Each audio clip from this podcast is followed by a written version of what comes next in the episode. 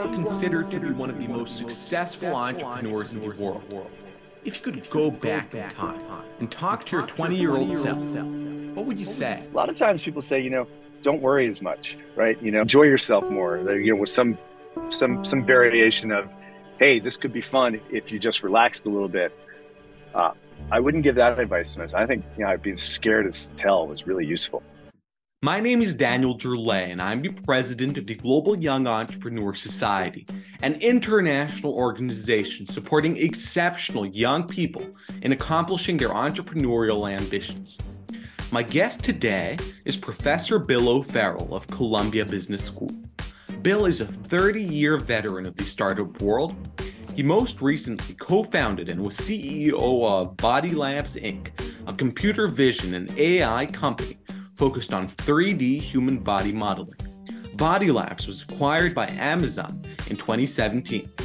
Formerly, he was co founder and CEO of such companies as SpeechWorks, acquired by Nuance, OpenAir.com, acquired by NetSuite, and the Company of Science and Art, which created the After Effects product line acquired by Adobe.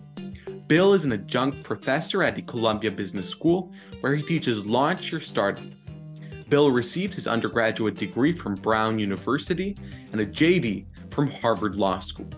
I am very pleased to welcome back Professor Bill O'Farrell. Yeah. That, that's quite an that's quite an honor. Thank you. You've had a pretty uh, pretty star-studded set of folks coming in, so I'm I'm I'm I'm quite honored to be uh, to be invited back. Thank you. I'm very pleased to have you back. How did you gather the courage to leave law and become an entrepreneur? What is your advice for those considering switching career paths? Uh, you know, I don't know if courage was what impelled me to leave the law. I think it was maybe a little more desperation. Um, I really, really hated what I was doing. I sort of had always thought that I'd like to start my own company. I, you know, I had my own company in high school. At, at law school, I started a, a law journal and I went out. I was working at a at a law firm in Silicon Valley, or who had a lot of you know, which had a lot of Silicon Valley clients. So I sort of went out there with the notion of, well, let me see what's going on. And so, uh, but you know, a year and a half in, I, it was just unbearable. And so I just, yeah, I just like, I was like, I, I, I, you know, I got to quit. Um, so I can't do this anymore. And if I do this any, you know, a day longer, um, uh, just my life will begin to be a failure.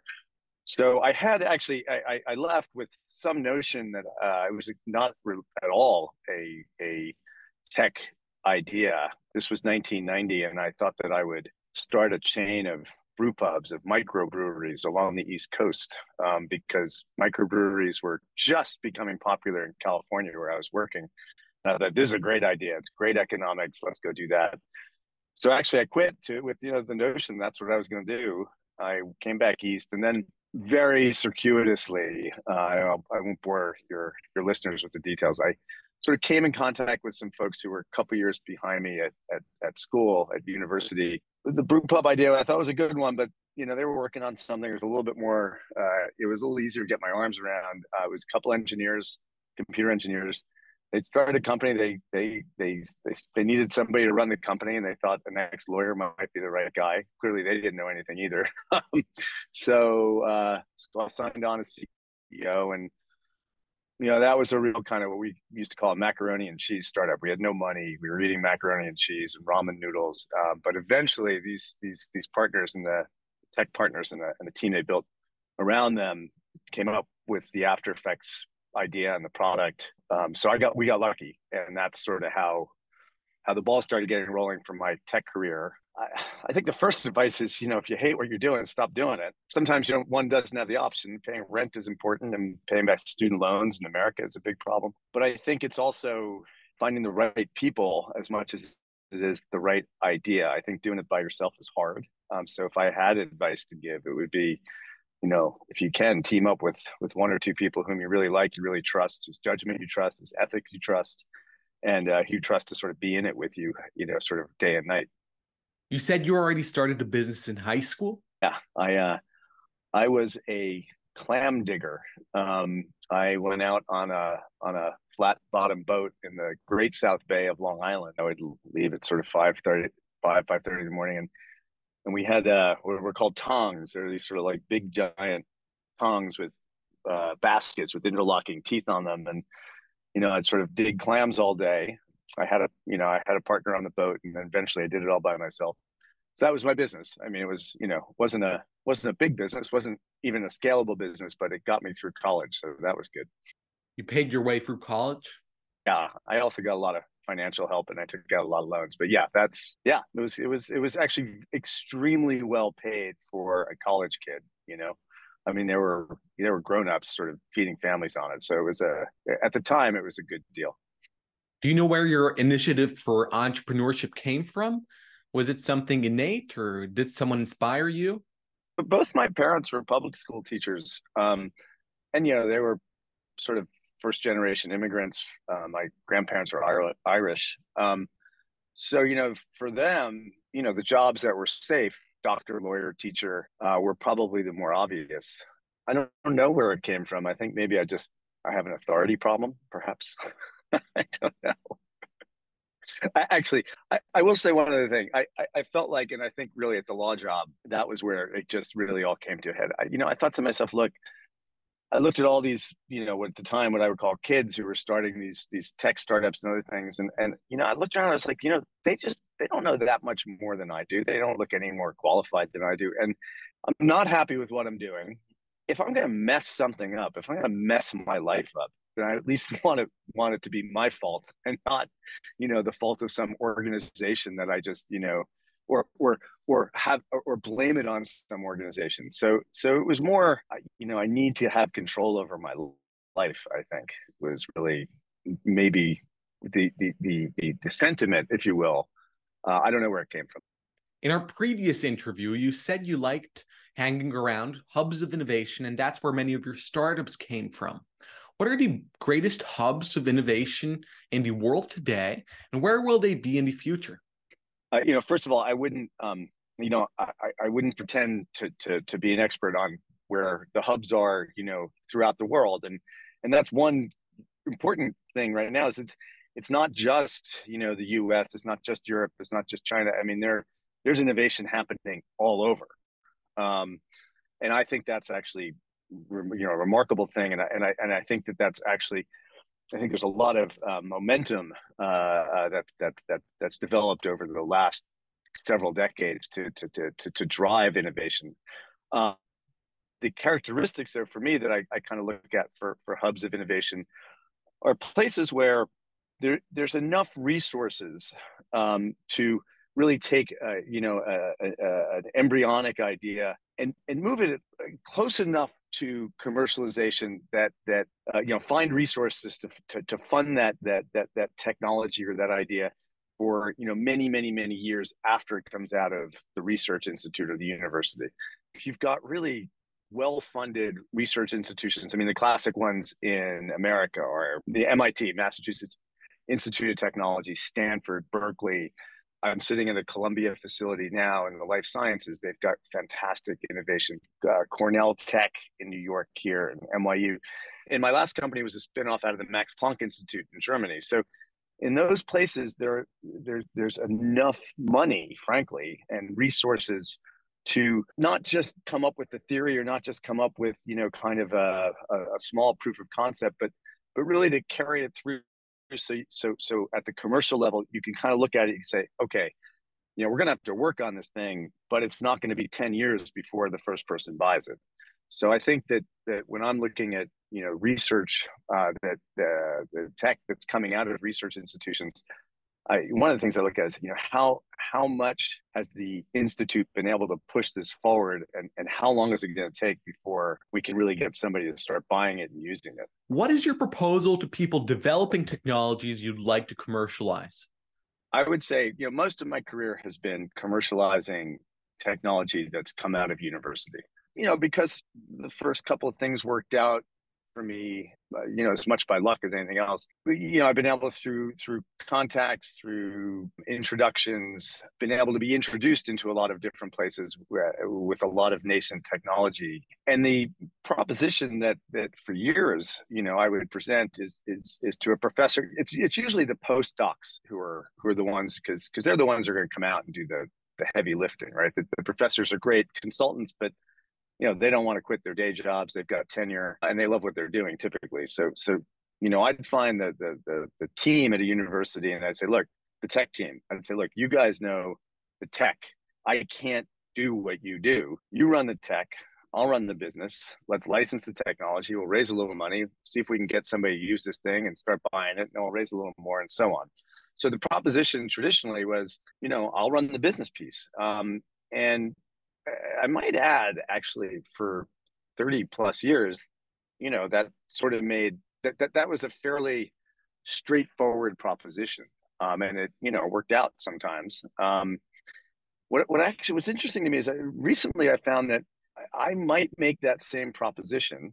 Um, but, but what I'm finding is that folks in the tech field are like, well, we'd really like you to be involved, but one of us wants to be CEO. And I, I'm finding that's, you know, I think being the CEO of a startup has become kind of, I don't know if you want to call it chic, de rigueur, what have you. And it's an interesting phenomenon. I think, you know, I think this, I, I think being associated with the startup doesn't have the same kind, you know, uh, doesn't have the same kind of risk. Uh, I think people are, are, are far less uh, nervous about taking that kind of risk. I think startups have become much more an accepted part of the fabric of, of at least the American economy. But what I find, you know, not necessarily smartest use of, of, of resources is if you've got one or two people who know a technology inside and out and can advance that technology, I, I, it seems to me, you know, not very smart to have one or both of them or several of them, you know, focus on learning how to be a business person. Like there's lots of people who could do the business, you know, including me, but there aren't that many people who can take this, you know, specialized technology and and and who, who understand it and can really make it, you know, yeah, can really advance it forward. So I, I think that's a trend that I'm I'm I'm not terribly uh, uh, fond of right now. From the opposite side, what is your criteria for evaluating a technology to invest in? So I'm going to answer it slightly facetiously, and then I'm going to try to be, give you a deeper answer. So, um, you know, typically I say I, I look for two things: um, is it cool, and can everyone get rich? and and and and and it's slightly facetious, but but but really what I mean is, you know, first, is it cool, right? So so for me, and this is just me, um, you, you know, I, I, like I like technology. It's really kind of pushing the edge. That, that that's really a, a, unique invention, a real difference maker. Um, so you know, I've done things like speech recognition. Uh, the, the, the After Effects was you know coming into di- uh, coming into digital video when it was just starting. I was just doing, you know, an AI and computer vision company. It's sort of eh, to me that's cool. Like eh, you could make a lot of money. Um, I don't know, doing roll ups of of of you know, kind of ad uh, marketing companies or things like that. That just doesn't speak to me. And it's not to say it's bad. It's just you know, it's just not to me kind of cool technology. Now that said, there's a lot of cool technology in university. You know, you go to some of these research institutes and you just, you know, you're overwhelmed. Like there's robots walking around and there's, you know, there's um, it's all kinds of stuff. But a lot of that doesn't necessarily have a commercial. Uh, a, a, a, lot of that isn't commercially viable, um, or it's not commercially viable in in in, a short enough time that, that you can, you know, really um, build a, a successful company. So when I say, you know, everybody gets rich, I mean, I, I, am being facetious, but like, is this close enough? Is the is the is the is the market going to be big enough? Is the ecosystem that has to be around this new cool technology developed enough that you could actually go out and, and make a viable business out of this? So so those are the things I look. So that's just sort of the general stuff, and then you know, I think it's super important that that that you find the right partners, and and in that you know, I look for, you know, is are these world class scientists? Uh, my my last one of my last partners sits on the Royal Swedish Academy of Scientists. You know, he picks Nobel Prize winners, so that's pretty world class, right? Um, but do I like them? you know, like uh, you know, are they like? Can I sit in a room with them for 12, 14 hours and and not be, you know, not be ready to kill them? And then do I trust them? and and you know part of that's just you know do i trust their values et cetera et cetera but but but i also mean by that do i trust their judgment you know like because i think that's one of the most important things it's like there's a lot of smart people in the world but but judgment's vital and so when it comes to the tech you know i need to know because i don't have that expertise like look what can we get done with this tech? You know like here are the here here here's the here's the resources here are the resources we we we have or can or, or can gather. You know tell me what you can make this thing do over what amount of time and where's our our, our market opportunity? Um, where's that going to intersect with the tech viability? So their judgment's really important. So that's kind of the stuff i look for. Do you have any networking advice? I tell you what I, I don't think has worked very well. Although, you know, maybe maybe it's gotten better. So, you know, like just reviewing a patent portfolio at a university, that, you know, I tried doing that a little bit. That doesn't work too well. you know, there's too many, like it's just all too literally academic. And it depends what you're looking for. You know, for me, I look for deep tech stuff. Um, and so I, I find that one one can go and try to talk to the licensing offices at universities and, and the universities have gotten much more sophisticated and much more sort of um, open to you know sharing sharing the information and, and trying to match on uh, business entrepreneurs with with the tech folks. But but i think that so so that's one one way to do it. I, you know i find though that the professional introductions have typically been a little better. Weirdly um, a lot of times it's the lawyers um, who who make good introductions because what I found historically, and I think this remains true at least in my little world, you know, if if if a technologist has a good idea, you know, among the first things they do, if they're smart anyway, is they go and they they talk to a lawyer and they say, you know, can I patent this? What do I have to do to protect it? I need to start a company. Um, and oh, by the way, I don't know anything about business. Like, what would you suggest I do? And so, you know, I've gotten uh, my my second company, SpeechWorks, which was a spin out of MIT, spin out out of MIT. You know, I was introduced to my co-founder through a lawyer, for example. You know, so so there's a lot of that. Um, but I think networking and and you know some what you want is you want whatever the technology is and whoever the the the, the inventors of the technology or the uh, guardians or the uh, uh, you know the folks who are trying to commercialize technology, you want that to be somewhat self-selected. You want them to believe, hey, this is maybe something that's worth doing, because if particularly like me, if you're not really technically savvy, you can't make that assessment yourself. Do you think being a Harvard-trained lawyer helped you in connecting with other lawyers? No, actually, I, I wouldn't say that had made the difference. Um, I think what made the difference was just getting very lucky on the first company, being able to sell that, and then you know having through that company met enough different people and you know we we you know i used a startup lawyer and then we had a lawyer when we sold the company and you know i put the word out like okay we sold this. I got to do a little time but I, I don't want to stay at adobe i you know and and so it started that way. So I, I can't say that it was due to harvard law school no. What are the skills entrepreneurs need to succeed in the ai era?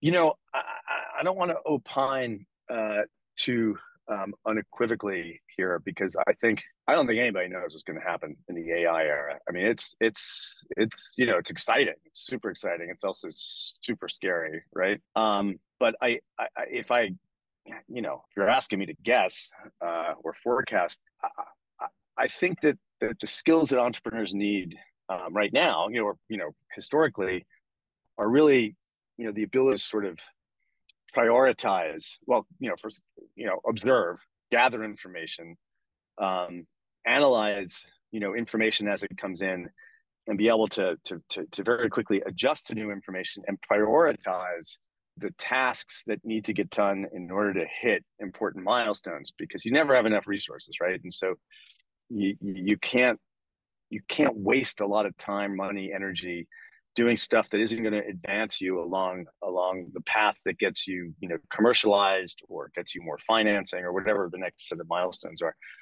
So i'd say that you know the ability to prioritize is going to be always there but i think in this world things are moving so fast so fast. You know that's that sort of skill set that muscle set of muscles that says okay whoa new data. What does that mean what does that mean we have to do? I think that that cycle of of of, of you know adjustment is is going to get really really really fast um as to get, get accelerated. And i think the ability to, to to adapt to that is going to be important. When building your startups what was the order in which you hired different types of people? Well again you know in my world it's typically been deep tech stuff right? So so the engineering the technical team was always the first priority. And the reason that was the first priority is there were we needed to achieve certain technical milestones um, in order to you know have some early pilots with some early customers and because they were pilots they were early customers and there was you know long negotiations or you know whatever um, uh, bespoke uh, deals if you will you know that was usually something i would do because there's no point in having a business development or sales team because you know every every every um, agreement every relationship at the beginning is, is slightly different. So we'd always um, you know have to hire out the engineering team first. And in my experience you know i've always worked with uh, typically postdocs at a university who are really really smart. And and we'd hire you know a number of developers and and you know engineers not not necessarily researchers to begin building the commercial well commercializing the tech so it became a commercially um, robust product. And relatively soon when we talk about sort of the exec hires i would say well look i think we need a vp of engineering. And invariably invariably the tech folks you know these brilliant postdocs would say no we're technical. We don't need an engineer a VP of engineering, and then I would kind of push because I'd seen it before. Um, and I was like, well, look, you know, we need somebody to do the hiring. We need somebody to make sure the code reviews are done. We need somebody to, you know, make sure that the, uh, you know, the code's being checked in and out. We need to, you know, blah, blah, blah. And they go, okay. And then we'd interview some people. And, and then I, I, I, you know, I, I, I was been really lucky to have found really great VPs of engineering. I'd say within two weeks of having hired that particular hire, you know, all of my technical partners, they'd all come back and say, you know, you're absolutely right. And then, and then, and, and, and so then we had like a really good combination of great research and great, you know, commercial execution. So that was sort of the first set of things.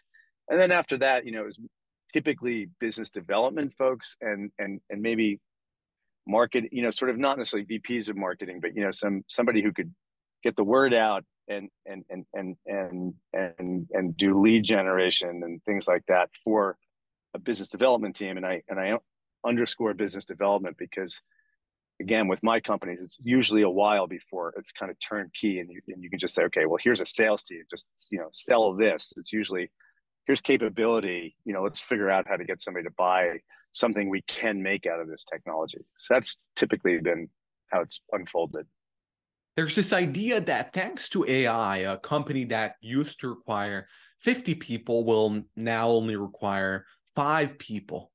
Do you think that's accurate? Really going to be the case in I mean, look, I think every industry as we know it is going to be changed by you know this generative AI stuff, and I think that the, the scenario you just painted for some many companies will be true. I mean, you're just not going to need as many people. I mean, you know, the fact that you can like draw a web page and have that coded up you know, without having to have a, a software engineer involved is both extraordinary and terrifying. Um, so I do think that efficiency, um, you know, time to market, uh, resource needs in almost every place are going to be affected.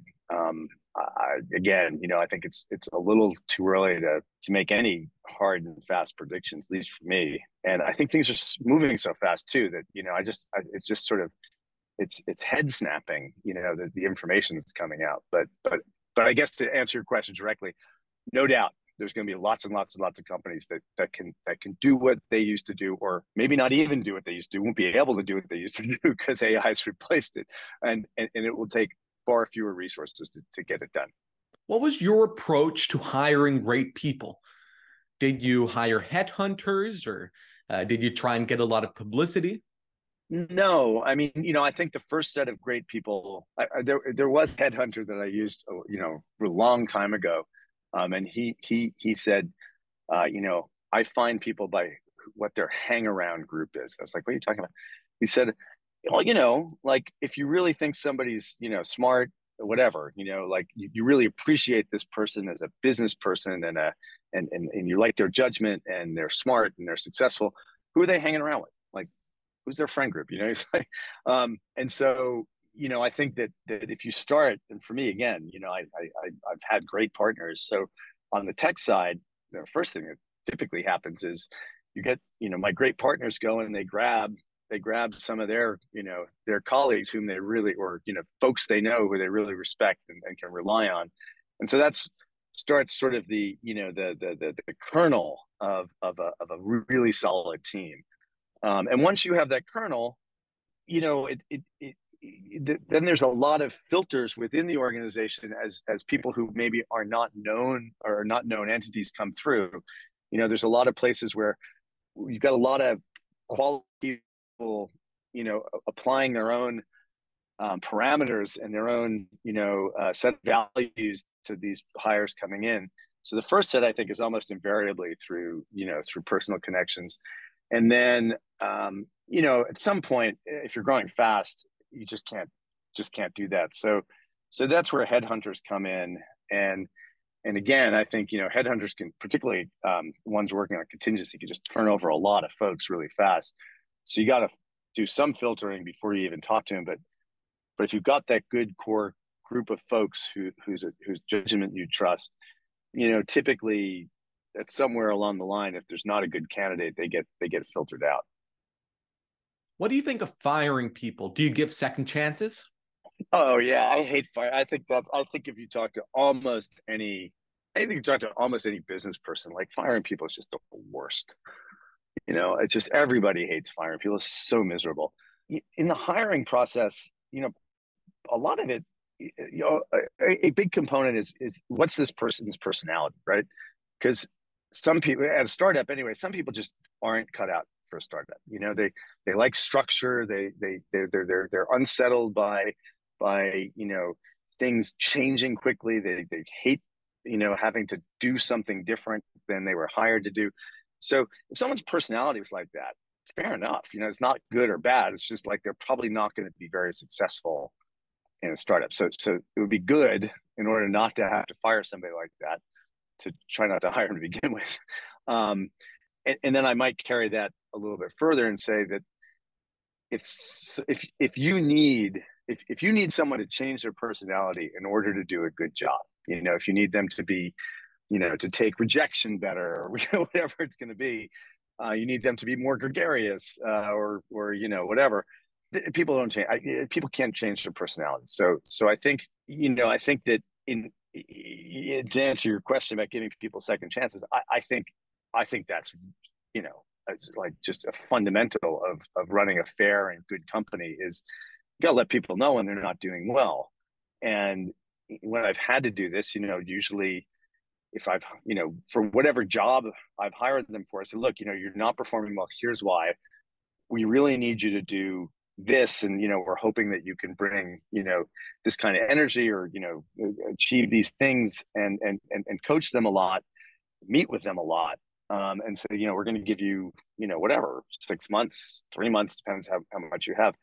You know, I think that that's that's a process that has to be done. But I, I would say that there have been times when I'm like, look, you know, you're you're not the kind of person who's going to like you're you know you're not a people person. So I don't say that I say it more diplomatically. So you don't like you know having to you know manage a bunch of people. So um, you're you know your your personality is not such that you're going to be really good you know meshing these people together and at that point you know asking them to try to try to perform that job better you know doesn't have a high typically doesn't have a high degree of of of, of success and, and in those cases i try to gently diplomatically suggest that maybe you know there's another job you could do here um, and you know maybe you'd want to try to do that the reason I say that that's you know a lot of companies that's not possible, but but typically one of the things I look for is flexibility in in in a hire. So giving them second chances, yes. Trying to give them guidance on how to succeed in the second chance, yes. But sometimes I just have to make the assessment. You know, I don't think this person's personality is suited to this job. We made the mistake thinking they could do it, or the job changed because we're a startup and it's no longer a fit. So let's see if we can move them somewhere else that's going to be productive. You said you believed in stock options. Do you believe in giving real stock or giving phantom equity that only vests if there's a sale? Typically, I mean, a lot of this has to do with tax laws in the U.S. So, you know, I'll answer the question, but you know, I'm not sure how applicable it'll be. Typically the earliest employees, if founders, the earliest employees, we, we give restricted stock, uh, restricted stock, which means you own the stock, but if you quit, you know, whatever has invested, we get to take back. And that's important for a bunch of tax reasons. And also, you know, you get to vote the stock, which not, if you're voting, if decisions are made around stock voting, you know, early in the company, you probably got a different problem. But anyway, you own it for all intents and purposes. And you own, and the company can take it back if you leave before whatever the typical four years is. So that's for the earlier employees. Um, and then in, in my companies you know it's always been proper stock options you know there's a there's a strike price that's set by you know a, a regulatory provision um, every year um, it typically vests over four years you know one year cliff and then monthly after that that's been the classic way of doing it um, and you know i'm not sure that that is entirely different than a phantom stock option because if you don't go public, you don't sell the company. The option's not worth anything anyway. So, um, but that's the way we've done it. And again, you know, just to be clear, because I know you've got an international audience, a lot of this is driven by U.S. tax code. That's all the financial piece. For me, the key piece is say, hey, look, this isn't like you're working for us or me and my company. It's like, here, you own piece of this. You know, like if if like you know I want you to feel like you know you're it's it's it's it's it's your company too because I I want you to have that kind of dedication. I want you to bring that level of you know sort of dedication and work, but also you know that level of um, like look at it. You know, like is what you're doing. You know, what do you think is what you're doing adding to the value of this company, which is also yours. You know, I think it, it makes employees much more aware of, or at least you know, causes them to to think critically about whether they're adding value or not to the company. What is your advice for responsible AI development? The companies that I'm working with are not, you know, are not the the fundamental enabling AI companies. Like one of them actually is is, a, is an AI watermarking company. You know, it's a digital watermarking company to to help validate the provenance of of images um, and video I, I don't I, I just don't know. I mean, I you know it, it worries me because you know ideally you'd like to have I, I mean I, I ideally you'd like some sort of regulation on on what's happening. I would say a couple things there. You know, I just Congress in America anyway just is is never is so far behind the technical curve on what they know and what they can do and and and you know so so I don't have a lot of faith that there's going to be anything reasonable coming out partly mostly because they they just don't understand it. I don't have a lot of faith either because I think there'll be so many you know internation fights about you know what we should and shouldn't do. So I, I don't I don't I don't really know how to how to how to deal with that. What what, what I what I am pretty sure about is that no matter what good people do to try to limit or somehow control what's going on, um, there's going to be bad actors, and and that's what scares me more. Is not it's not so much what the tech can do, although that is scary. It's what can bad people do with it, and that I don't know. I I, I don't know. What do you think? I have a limited understanding of AI. I've played around with AI, but they call it a black box algorithm that not even the, the world's foremost experts really know how it works. But there is that too. right. There is that too. Um, that's why I'm, I'm hoping that all, all, you know everybody who's under 30 will focus on climate tech because you know um, everybody's worried about the robots uh, taking over but you know we may not have to worry about the robots taking over if the world burns up first so you know um, yeah what are your thoughts on work-life balance like so many of the answers i'm giving you the, the, you know my particular view or my how it affects me and how i think about it is I think you know much different. I, I'm I, I'm not a big believer in balance. I'm sort of I, I have a friend who who's an entrepreneur as well. He goes, look, I have two speeds, fast and off, and so I don't like if I'm if I'm involved in the startup, like I'm on all the time, and and I and I love it. You know, I like stress. I like um, I like working hard. I don't I don't you know I check my email all the time. I'm you know I'm, I'm pretty much available. Um, that's not to say I don't like you know hang out and do fun things, but I, I don't I don't turn turn things off to decompress. Um, that's me, uh, and I know that's not that's a not for everyone's probably not even healthy for me even but um, but but I I think that that the notion of a four day work week I, I, is to me sort of you know I think it's a um, what would be the right word it, it, it's a it's a construct um, so I'm not sure that four days in a week is is is you know should necessarily be the goal. I mean, I think if you've got you know kind of a traditional job, maybe, but at least within the context of a of a startup, you know, to me, it's more like, and I say this to my employees, I'm like, look, uh, if you need time off, take it. Like you know, you need a day off, you need a week off, take it. Like it doesn't do us any good for you to be you know perseverating over every decision and stressed out and you know, we need you to be, you know, sort of on the ball and, and, and crisp and, and, and, and focused. Uh, just please, you know, don't do that when we've got a major deadline or there's a fire drill that's going on or some customers, you know, burning up the phone lines because things aren't working, you know, like when we need you, we really need you. So that to me is like, you know, whether it's four day work week or just, you know, I wouldn't even call it unlimited vacations. It's like take the time when you need it. You know, we trust you to tell us when you need it, and we trust you not to abuse that that trust. Um, that's that's one thing. And then you know when it comes to the remote stuff, which is you know vaguely related to this, I I, I I'm not a big believer, and I'm I know I'm old school on this, but I think for a startup company, I think it's pretty important for the initial I don't know how many employees, most of them to be in the same place, most of them most of the time, because I think first of all, I think that's the way you build esprit de corps. I just think it's hard to build esprit de corps when people are all over the country, all over the globe, on different time zones. Um, that's one thing. The other thing is, I think it's just really hard to communicate when you're starting up. You know, like if there are 10 or 15 people in a literally in a room, you know, maybe two rooms, the information flow is much faster. You know, you get off the phone, people, half the people have heard the call. Um, you know, you're like, oh my God, I just, you know, had this call. We need to do blah, blah, blah, blah. And you get everybody in the same place and you have the conversation and people interact and they, and, and, and, and so much information is, is, is, is absorbed like through osmosis and around the figurative water cooler. Whereas if you're all remote, I get off the phone, then I got to call this person. We got to organize a Zoom call. There are different time zones. You know, I forget some of the things that I've been told. They ask questions I didn't think about asking I got to get back in touch, you know. So it, I just think a lot of information gets lost. I think it's just not very efficient. That said, you know, I think once a company's, you know, kind of somewhat crystallized and there's processes, processes for communication stuff, And I think the remote stuff works a little better.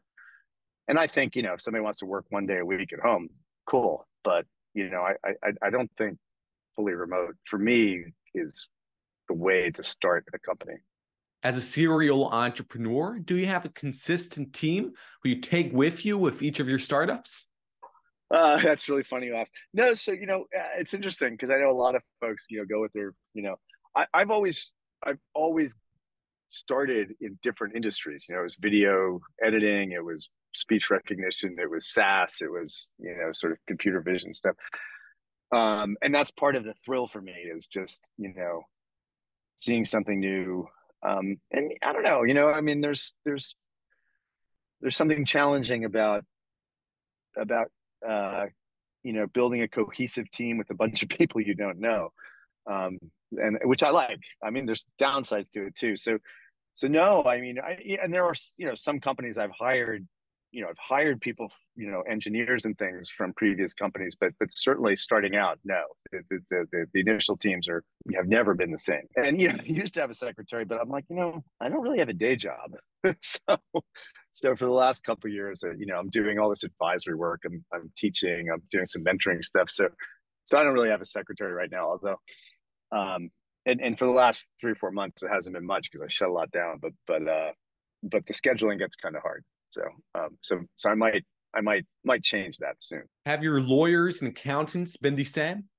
Yeah, well, my personal accountant's been with me quite a while. Lawyers, you know, I've I've used the same lawyer for a couple things, but but a lot of early lawyers already there. You know, apropos my previous answer, you know, a lot of times the the, the tech team has found a lawyer, and you know, it's just a different lawyer that I might use. So so, and I think that's just bad. You know, you don't want to pull business from from from him or her um, you know, it's just it's just bad karma.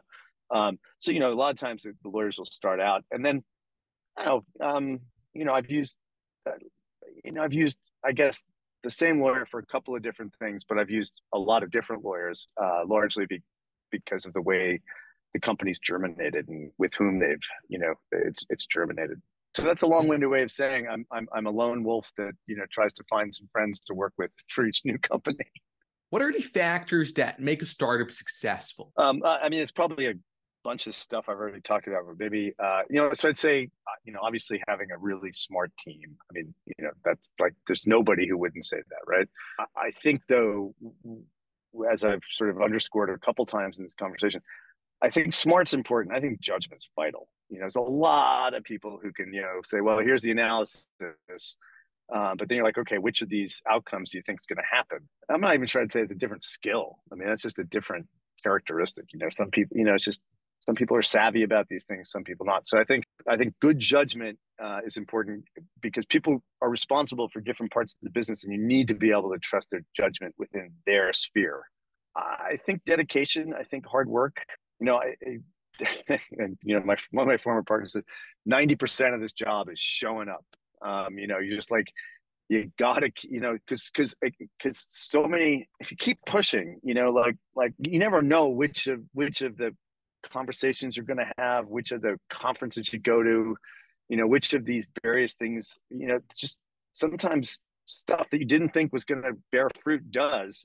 And so if you don't do, try to do a bunch of different stuff, um, you know, you just don't, don't get what I think is the other ingredient. You just sometimes just don't get lucky, you know, like I think that's the ingredient that uh, any, any entrepreneur whom I respect will say, some material part of the success that I had at this, that, or the other endeavor is because I got luck. And I think I think luck is huge, uh, huge issue or a huge element. But you got to do enough stuff so that you know you can you can sort of like cover enough chips on the on the um on the roulette table. You know, like if you do a lot, one of those might come up. You know, um, so I think those things. So I guess uh, you know, smarts, judgment, savvy, dedication. I'm not sure you can uh, program in luck, but I think that you get and, and market timing, luck and market timing, which sometimes are similar. Based on your decades of experience, if you could go back and talk to your 20 year old self, what advice would you give? You know, a lot of times people say, you know, um, don't worry as much, right? You know, like don't, you know, enjoy yourself more. You know, with some some some variation of hey, this could be fun if you just relaxed a little bit. I wouldn't give that advice to myself. I think you know being scared as hell was really useful. Um, so I, I, I that's that's standard. Like you know, uh, there are a lot of tactical things and some big decisions that turned out to be wrong that um, that I made. But and I regret. Well, I guess I'd say that just because the decision turned out to be wrong doesn't mean it wasn't the correct one at the time I made it. So you know, based on the information I had, based on whatever the you know the the dreams, aspirations I was just you know I was I was aiming for.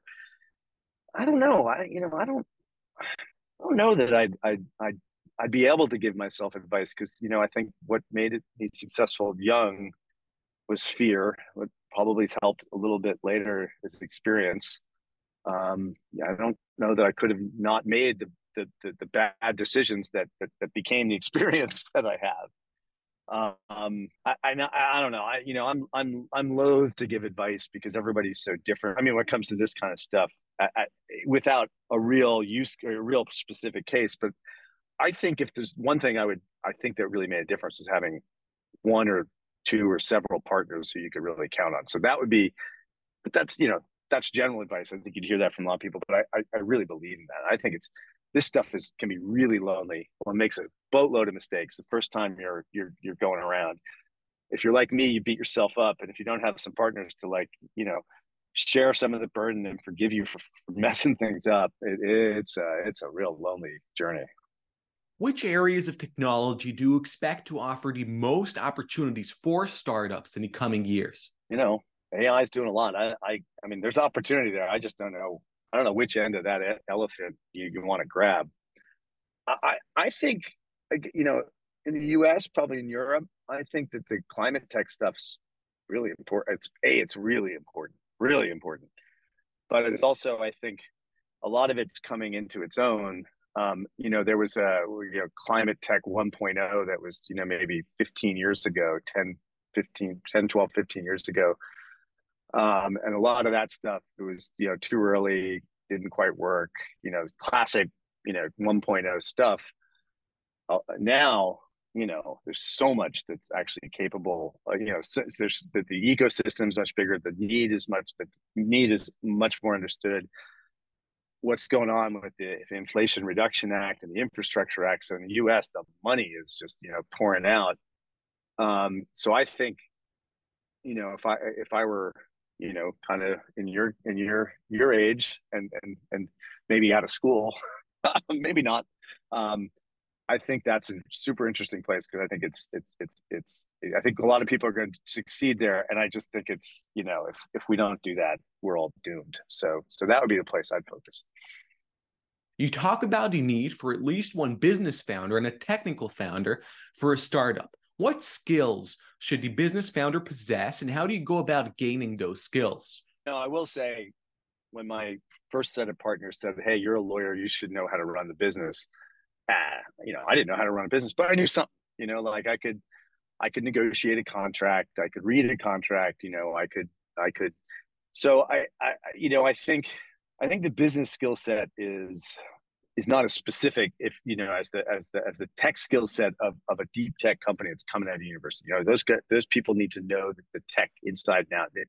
And they're so, so, you know, they're, they're, they're so, rarefied and you know what they know is so rarefied and specific that that that you know it just you can't really replace them initially or you can't even back them up I mean, you need to back them up eventually but they're irreplaceable to, to start with uh, you know i think it's an understanding I, i'd say it's less a skill set and it's it's it's it's it's more of a it's more of a uh, what's the right word uh, um, you know an understanding of uh, uh, of, of, being able to prioritize um, the, the, the, precious few resources you have and, and, and, and, and mobilize them in a way to achieve successful, successful, successive milestones. So, so I think it's a notion of how do you get from A to B rather than how do you get from A to Z, right? How do you get from A to B? Because once we get to B, we can get to C. So it's ability to really kind of prioritize and and, and tactically um, uh, uh, deploy resources to achieve each success successive milestone that the company needs to hit in order to continue to succeed. And a big piece of that is knowing what those milestones should be. So there's a lot of you know judgment of you know what does the world need to see here in order to get get this thing sold or you know get the next round of funding or whatever it might be. You teach at a graduate school of business. For someone who knows they want to become an entrepreneur, should they get a business degree or should they just go ahead and start a startup? I'm afraid Columbia might actually hear the answer to this, but uh, here, here's what I think about a business degree in particular. Um, I think a business degree is great for someone who was, you know, I don't know, you know, a fine arts major um, who needs a skill set like being able to do, you know, jockey a spreadsheet, understand marketing, who needs who needs basically marketable skill sets in order to, to, to, to, change careers. So I think it's a great thing. Of, it's great skill. It's a great education in order to change careers.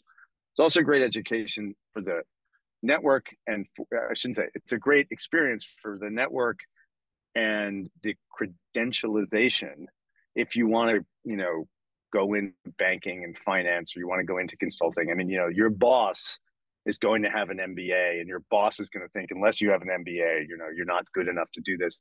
So I think those are two really good reasons to go to business. I think if you're really sure you want to start a company, you know, you might want to take the 150, 200,000 dollars you're going to pay to a really top-notch business school and invest that in your own company because I'm pretty sure you're going to learn a lot um, and it probably to a, in a for a startup what you're going to learn is probably more applicable to the next startup you might start than anything that i could teach you. We have come to the end of the interview and it was filled with new incredible insights On behalf of the Global Young Entrepreneur Society, Bill O'Farrell, thank you so much for speaking with me again. Thank you. It was a pleasure. And boy, you know, Daniel, I should uh, just congratulate you on all you've accomplished. And I'm sure on your website and elsewhere, uh, all your listeners are aware. But it's really, it's really an impressive set of things you you have done, and and I'm sure continue to do. So thanks.